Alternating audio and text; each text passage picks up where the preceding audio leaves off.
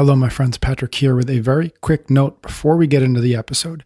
John and I invite you to head to the website optimalagency.co and get your HWT score, your health, wealth, and time score.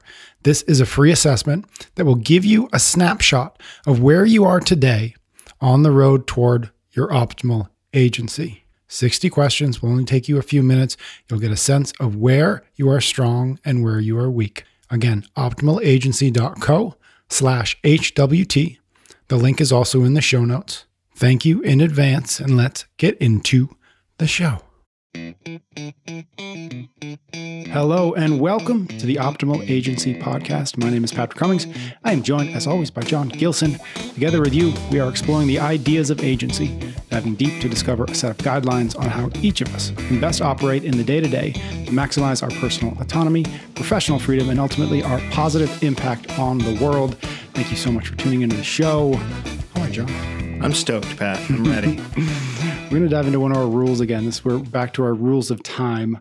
Uh, this one, limit recurring commitments. So before we get into that conversation, as I like to do, I just want to couch this inside of the broader rules of time. As a reminder for folks, we've got six rules of time, six rules of health, six rules of wealth. Rules of time. Number one, default to no. Number two, limit recurring commitments, what we're going to talk about today. Number three, preserve unstructured time. Number four, volunteer with caution. Number five, set boundaries and eliminate interruptions. And, and six, respond slowly and carefully. All right, limiting recurring commitments. I want to uh, start with, for me, when I think about this, the obvious place that my head goes is like, okay, work, right? Meetings. Like, I think that's what most people think about and when they hear limit recurring commitments what they think is like yeah i got i got recurring meetings on my calendar yeah. right? So i want to make sure we uh, we're going to talk about that first. Maybe we'll start there. But i also think it's important to broaden the concept of recurring commitments to world you know our lives outside of work as well because i think we can often be just as uh, guilty of setting maybe unnecessary recurring commitments outside of work as well. But let's start with work. Um, give me a sense of where to begin this conversation when it when it comes to work and when it comes to most people who are listening do not have complete control over their calendar oddly enough. So let's maybe just start there with what happens how do we start to limit recurring commitments at work when we've got one or two or seven people who have control of our calendar and just magically can put things on there yeah. Uh, the idea that other people can put things on your calendar without first seeking your approval uh, is one of the the true uh, banes of the modern officer, you know, or knowledge worker. I think it's ridiculous and needs to end immediately. Mm-hmm. Uh, but I would say that the starting place for limiting recurring commitments is to ask yourself a really simple question. Are we engaging in work which is productive action towards an endpoint, or are we engaging in work theater, which is the uh, mock pretend version of engaging towards an endpoint? And then the next thing I'd ask is, are you the kind of person, or is your organization the kind of organization that's profoundly uncomfortable with blank space on a calendar? Right? Blank space on a calendar indicative of your employer's worst fears, which is you're not working now, you're watching Netflix, uh, especially in the remote first kind of culture that we found ourselves in post pandemic. So if you look at limiting recurring commitments, the first thing you want to ask yourself is Are there meetings that recur on your calendar that are under your control that don't need to exist? Mm-hmm. And don't need to exist because the project needs to or doesn't need to exist, but don't need to exist because bringing seven people together every time you need to make progress on a project simply is bad management. Mm-hmm. You know, and I think there's a lot of instances where that's the case, where you could step back and say, you know, I'm going to get seven people together for a brainstorming meeting for an idea about how we increase sales in Q3. Mm-hmm. When the reality is, if you sat down with an open document on your on your screen and typed for 45 minutes, you'd probably come up with six or seven or 10 ways to do that without the a voice of a single one of your colleagues. Mm-hmm. And then if you went to those five people and said, here's the 10 ideas I have for improving our Q2 sales, they'd say, good, good, stupid. That won't work. That's great. We can do that. How about these three? Let's bring these three to the boss. Mm-hmm. And instead of you using six people's hour, which is six hours. You used your hour and somebody else's 15 minutes, and now you're making progress. And so I view that recurring commitment as work poison and often just as work theater Yeah. because we don't want that blank space on the calendar. I like that term, work theater. What would you what, what would you say though to the argument of like, well, I need everybody. I need I need to you know we need to brainstorm this. We need to figure this thing out. We need to solve. Uh, you know, we've got this problem. and We don't know what the solution is yet, and we need everybody's. Uh, we need everybody's take on it, but really we need everybody's kind of buy-in on it because there is there are times that that's that is relatively useful. There are. There are times when you need everyone's input, and I would argue that they are many fewer than the times Yeah. that, that that that's attempted. Uh, simply because I mean I've found more and more working in uh, companies that are at scale that have 200 employees, 1,000 employees, 15,000 employees, that we tend to value consensus more than we should. Mm-hmm. And consensus is the idea that everyone at every rank that has any obligation to help this project be seen through has some voice in its strategy, direction, and tactics. And what I've found through practice, this isn't theoretical. What I found through practice is if I have to get seven people together, it's better to go. Emma, I need you to work on getting our cost per click down with the agency. Sally, I need you to get five photos together for the fall campaign. Jim, I need you to rewrite this copy. It's too vague right? And uh, Susan, if we could get this video cut down from two and a half minutes to two, that'd be great. Does anybody have any questions as to what they're doing or why they're doing it? Is anybody roadblocked? Mm-hmm. And inevitably, people come back to me after meetings like that because they take 10 minutes Mm-hmm. and go, that's the best meeting I've been all day.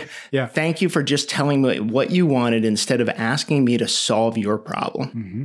you know and i think the reality is is we think everybody wants to provide their input but if you've ever been in a brainstorm it's usually actually an excuse for the highest paid person in the room to engage in brainstorming theater Yeah. well they well Thinking their out loud. yeah well their idea gets ramrodded through you know Yeah. i think the other reason that this occurs and i know i'm waxing a little poetic here but it's it's there's a certain class of manager usually at the upper levels vp c suite and above whose calendar does have to be packed Mhm. end to end Mhm. with recurring commitments because their job is literally to check in with other people and to make sure they're not roadblocked and to make sure everything's moving in the right direction.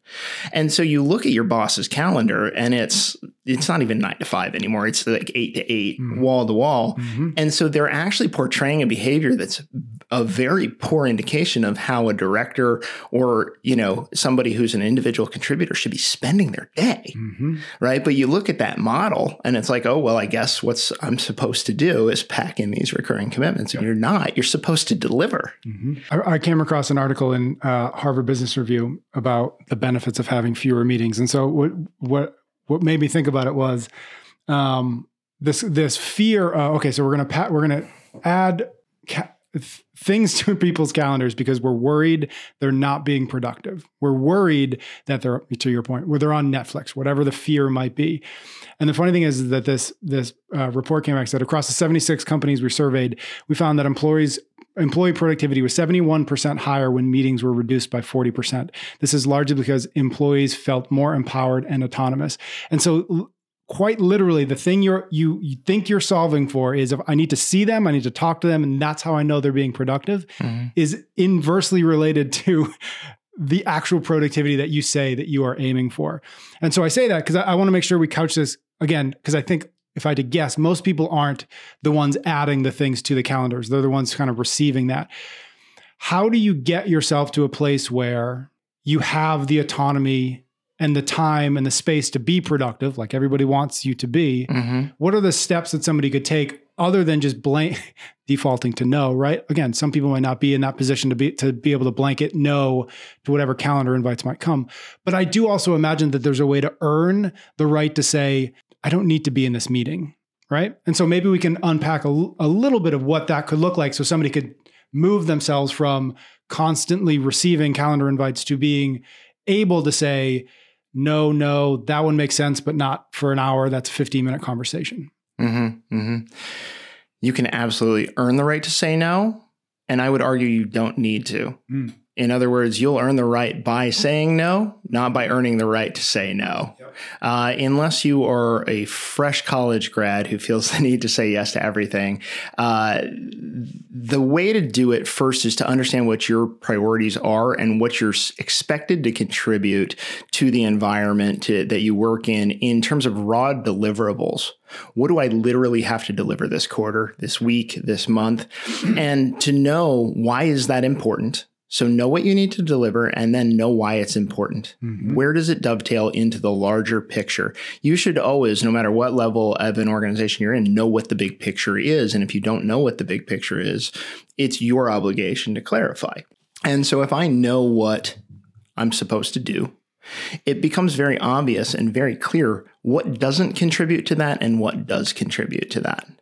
And so the first thing is I get the calendar invite for the fun committee to put together the you know the the harbor cruise for mm-hmm. a thousand people, and I'm due to deliver a strategic sales plan that needs to take us from a 50% conversion rate to a 75% conversion rate. It's fairly easy to say no. That's not the that's not the hard one. The hard one is the meeting where somebody wants to talk about product changes to the roadmap that potentially impact how you could increase sales, mm-hmm. and so you, you were being given some kind of input into the product roadmap. Well, should should you take that? Should you not take that? You can ask for what's going to be delivered at the meeting ahead of the meeting. And so it's great. Could you just share the roadmap you're planning on presenting with to me? So subtext here. Mm-hmm. I don't want to watch your mm-hmm. 54 slide presentation. Mm-hmm. I can read it in 13 minutes mm-hmm. instead of an hour. Mm-hmm. There will be no embellishment and I'll provide you with my feedback in writing. Yeah. Right. I love that. Yep. One of the things that I've done and it, it, makes sense for this kind of stuff that I do. But I'll I'll put together a seven to ten minute video. I literally like screen record, like if it's a website or if it's a whatever it might be, and I'll just like I'll send that in advance of the meeting and I say, hey guys, like, and then I come into that assuming that you've watched it, and assuming that I don't have to repeat myself. Mm-hmm. And then it allows the first 20 minutes of that meeting not being me blathering on, but instead, like, okay, like I can assume that you've that we're at least starting from this place. And now instead of talking for an hour, we can talk for 30 minutes, but get to where we would have gotten in an hour because I had spent 15 minutes and they had spent 15 minutes doing this kind of pre, this kind of prep and this kind of pre work. Yeah. Yeah. I like that a lot. I like that a lot. One of the other things that I really like to do with meetings is to make them shorter than you should. Yeah. Uh, simply so that, you know, and to be the person who leaves when the clock says yeah. it's over. Yeah. Uh, the other thing that I like to do, if I'm interrogating someone else's meeting, don't say yes to something just because it appears on your calendar and the person who put it there makes more money than you. Mm. You're allowed to send the message that says, you know, John, why do I need to be here? If you don't know, if it's not clear. And I'd say that we may be overemphasizing to other people putting things on your calendar uh, although that certainly happens in the current hive mind. Uh, look inward first. Are you guilty of this? Mm-hmm. Are you guilty of work theater? And not even work theater. Are you guilty of getting together a working group as a substitute for work you should be doing? Mm-hmm. Right. In other words, are you trying to abdicate some amount of your responsibility by bringing other people in? Is that what you mean by that? It's certainly an element of it, but I'm speaking more to the idea that you know that you have to spend at least, let's call it two hours a week working on something in order to deliver it by deadline. Instead of putting those two weeks, uh, two hours, I'm sorry, blocked out on your calendar, you're blocking out two hours on three people's calendar. Mm-hmm.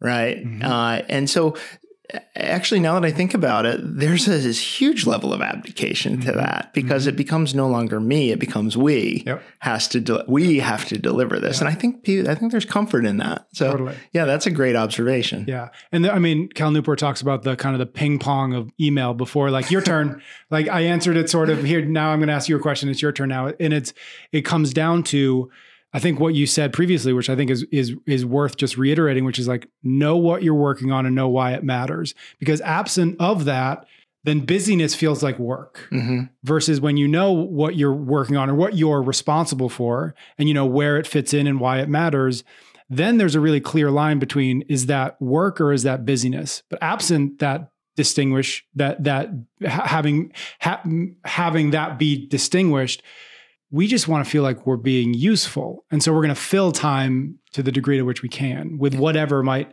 come along with that. And the larger an organization gets, the more abstract your contribution is. And so the more likelihood you are to engage in work theater slash busyness. Yep uh, yeah, it, it, reminds me of a conversation that we had quite a few episodes ago uh, of keeping the main thing the main thing. We're talking about that in your individual North Star. Why do you exist? What what are you trying to accomplish? And, and saying no and aligning your health and your wealth and your time against that thing. You can do that in the microcosm of work. And, you know, I love the idea that it would even be a microcosm. Work is most, a large portion of a lot of people's day. Mm-hmm. Mm-hmm. Let's um, change course a little bit. Like I said at the beginning of this, I do think it's there is value in certainly in what we have been, talking about with work because m- many of us, most of us, are knowledge workers to a degree, and so meetings are an obvious part of that. But there's also the the the other part of our lives, the life part of our lives, where I think we can still get become uh, unwitting participants in recurring commitments that maybe aren't the aren't the best use of our time. So let's let's maybe transition a little bit into that and just where do we begin with that? Like what do, I guess the question is what do those kinds of things often tend to look like? Because mm-hmm. meetings are we can tell what a meeting is, right? A lot of times we can't tell what a recurring commitment looks like outside of outside of work.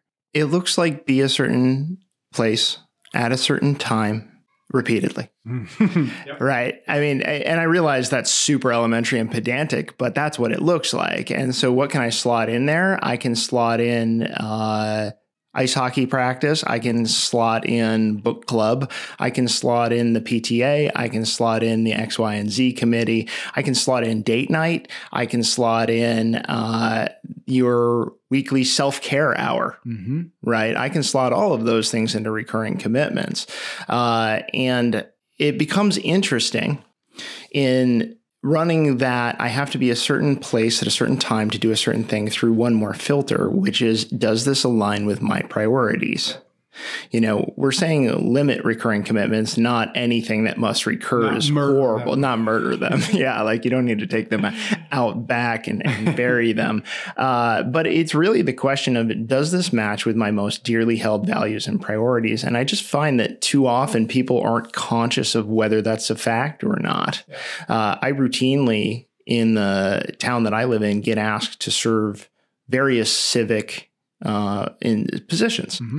And um, what I usually run the filter through, in addition to does this align with my priorities? And frankly, one of my aspirations is to certainly contribute to my community, but rarely does it turn out it's my priority. Mm-hmm. Uh, and I also find that almost invariably, I'm not the right person for the job. Mm-hmm. Somebody else could do the thing, mm-hmm. you know? Uh, and so those are fairly easy to say no to for me. Um, but there are other recurring commitments in my life that are wonderful. Mm-hmm. They're they're you know I sit down every Wednesday and I write the newsletter for uh, Optimal, and I love it. Mm-hmm. You know, uh, I have a standing date night with my girlfriend. That's very handy you know, uh, because it puts a time at which we know our obligation is invariably to each other. And that aligns with my values of, you know, keeping my relationship happy and going and trying new things and doing sports, et cetera, et cetera. Yeah. So uh, it's, you know, we're not taking recurring commitments out and murdering them, but we are running them through the filter of is this two things, right? Is this aligning with my priorities and am I the right person to do this? Yeah. Yeah. What one of the things I was thinking about is that uh, HWT, health, wealth, and time are awfully good filters through which you can run. Is this recurring commitment? Does this recurring commitment make sense? Right? Because you know you mentioned a few that perhaps might not, but you, we could easily say like uh, you know date night, great one. Uh, uh, bi-yearly meeting with your accountant great one right yeah. uh, you know fill in the blank right you can you can come up with and again i think that that if nothing else, the, this construct of health, wealth, and time in pursuit of agency is a really good de- decisional filter that we can use to measure do these things make sense right?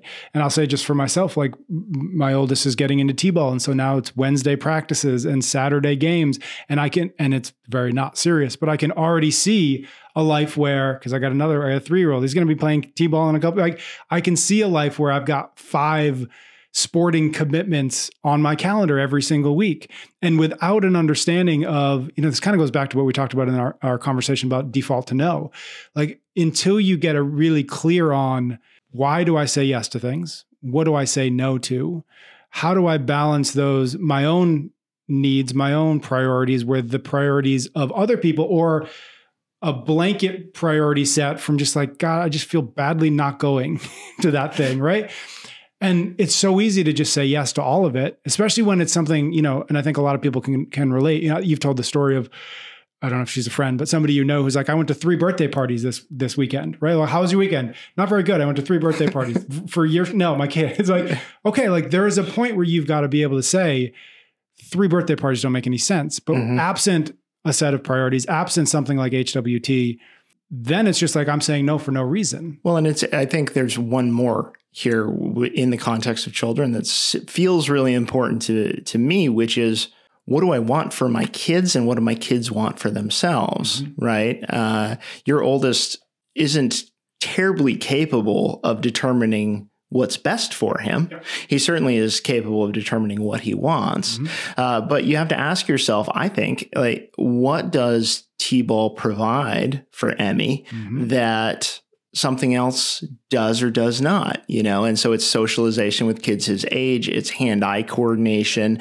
uh, it's the ability to be gazed upon by other people and not to crumble under their under their gaze so there's some level of i'm learning accountability uh, and you will find a diminishing return in the third thing he does that provides those same life lessons slash skills. Mm-hmm.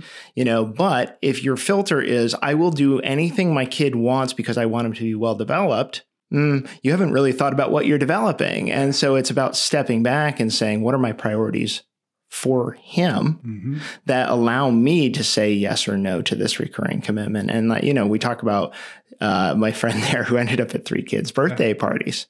You clearly were allowing your child to develop social relationships and to be the kind of kid that other kids want to play with and to engage in generosity by bringing a gift and then to engage in some kind of maniacal exercise by consuming a lot of sugar.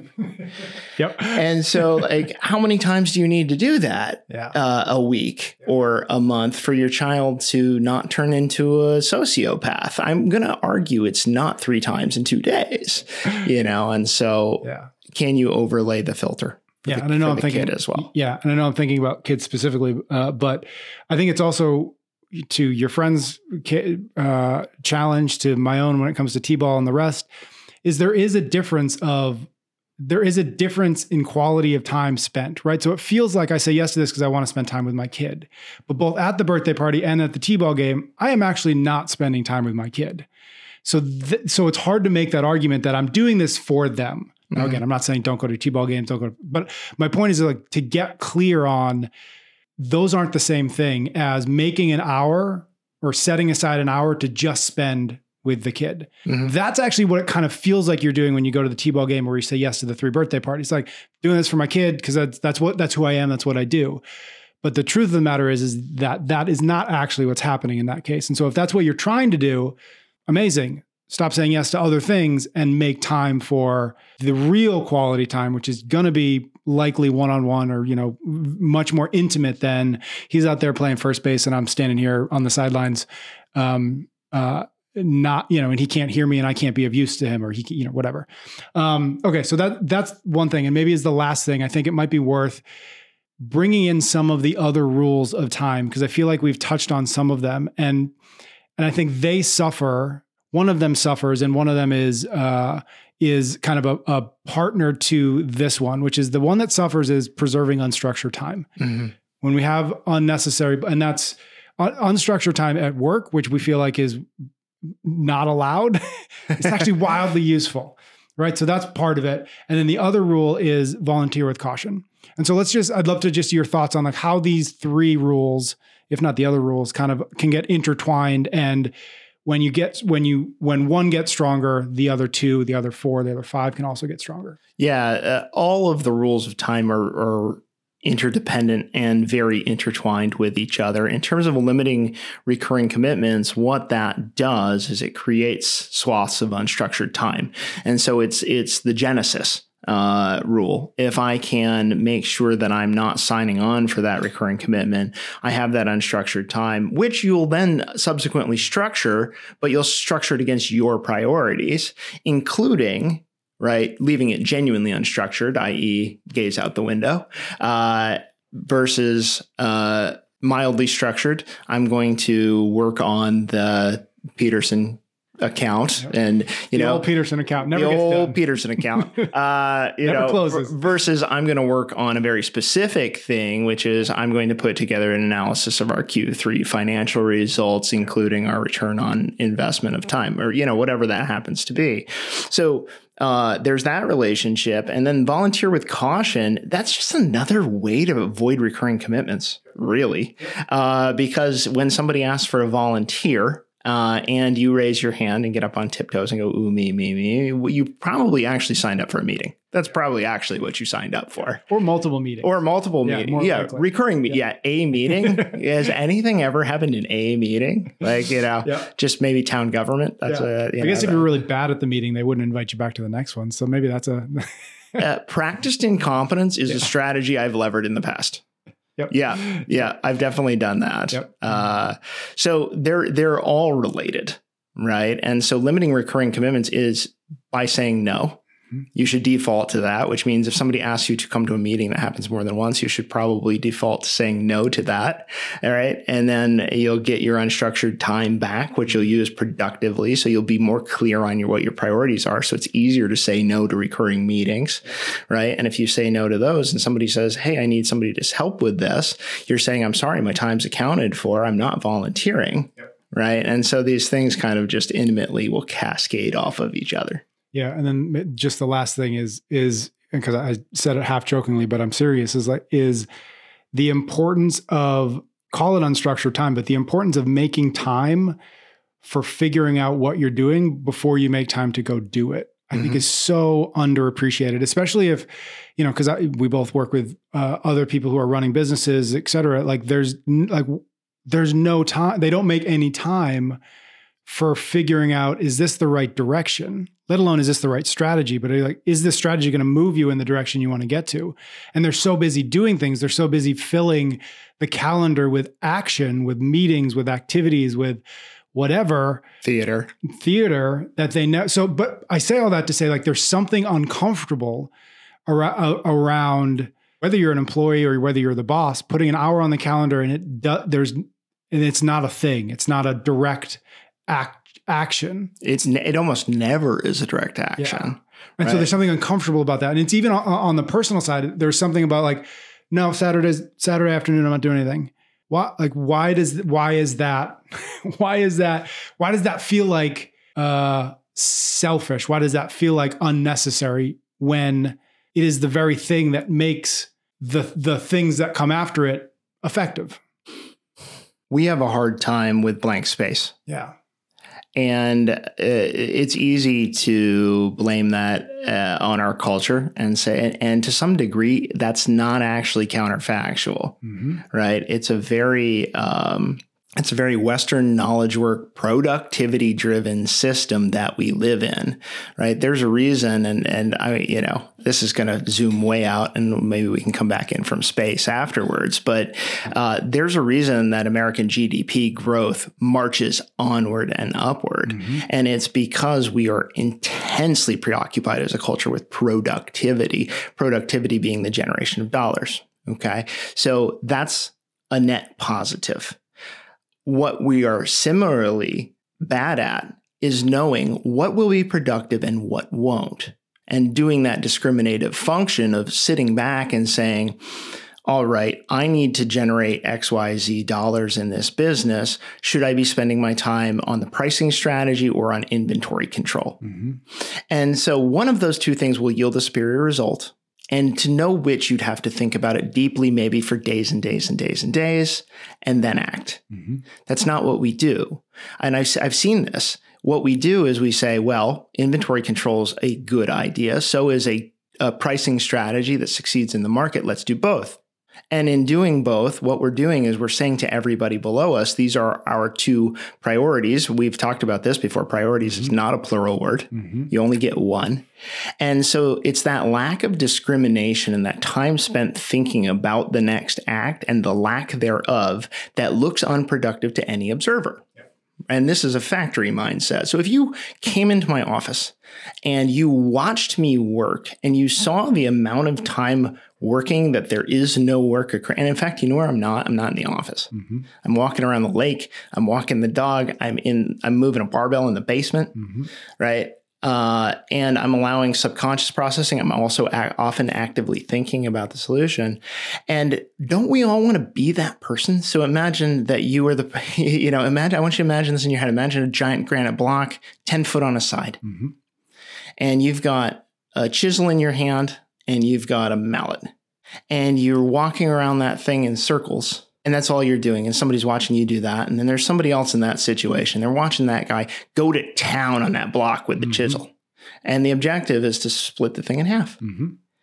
And imagine if you were the person who went, found the fault, thought about the fault, tracked the fault, found the fault, put the chisel on there once, hit it with the hammer, and it split in half. Mm-hmm. You would look like a genius, yep. right? And on the other hand, you could have all that flailing and all that banging and nothing.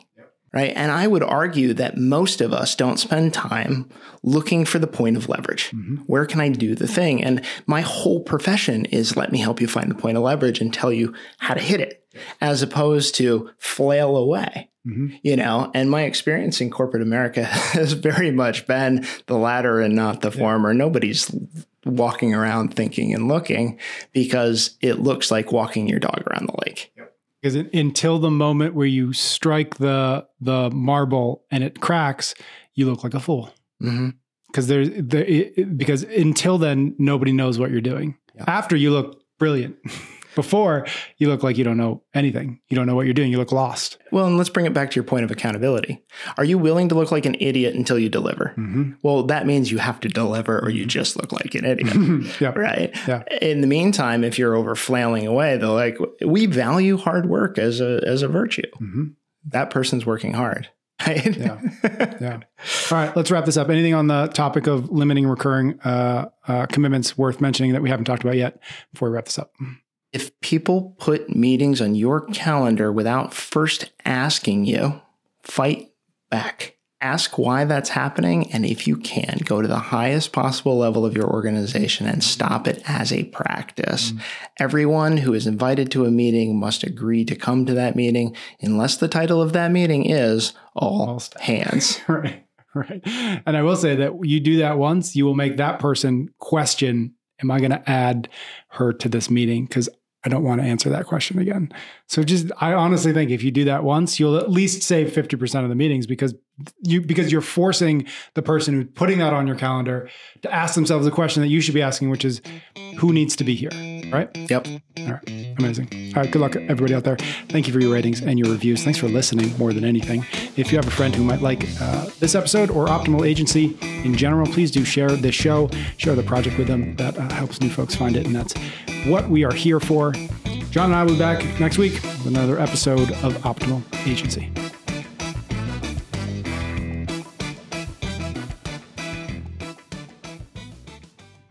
One more note, one more invitation before we go. A reminder to get your HWT score to figure out where you are today on the road to optimal agency. Optimalagency.co slash HWT is where you can find it. The link is also in the show notes. Thank you, and we'll see you next time.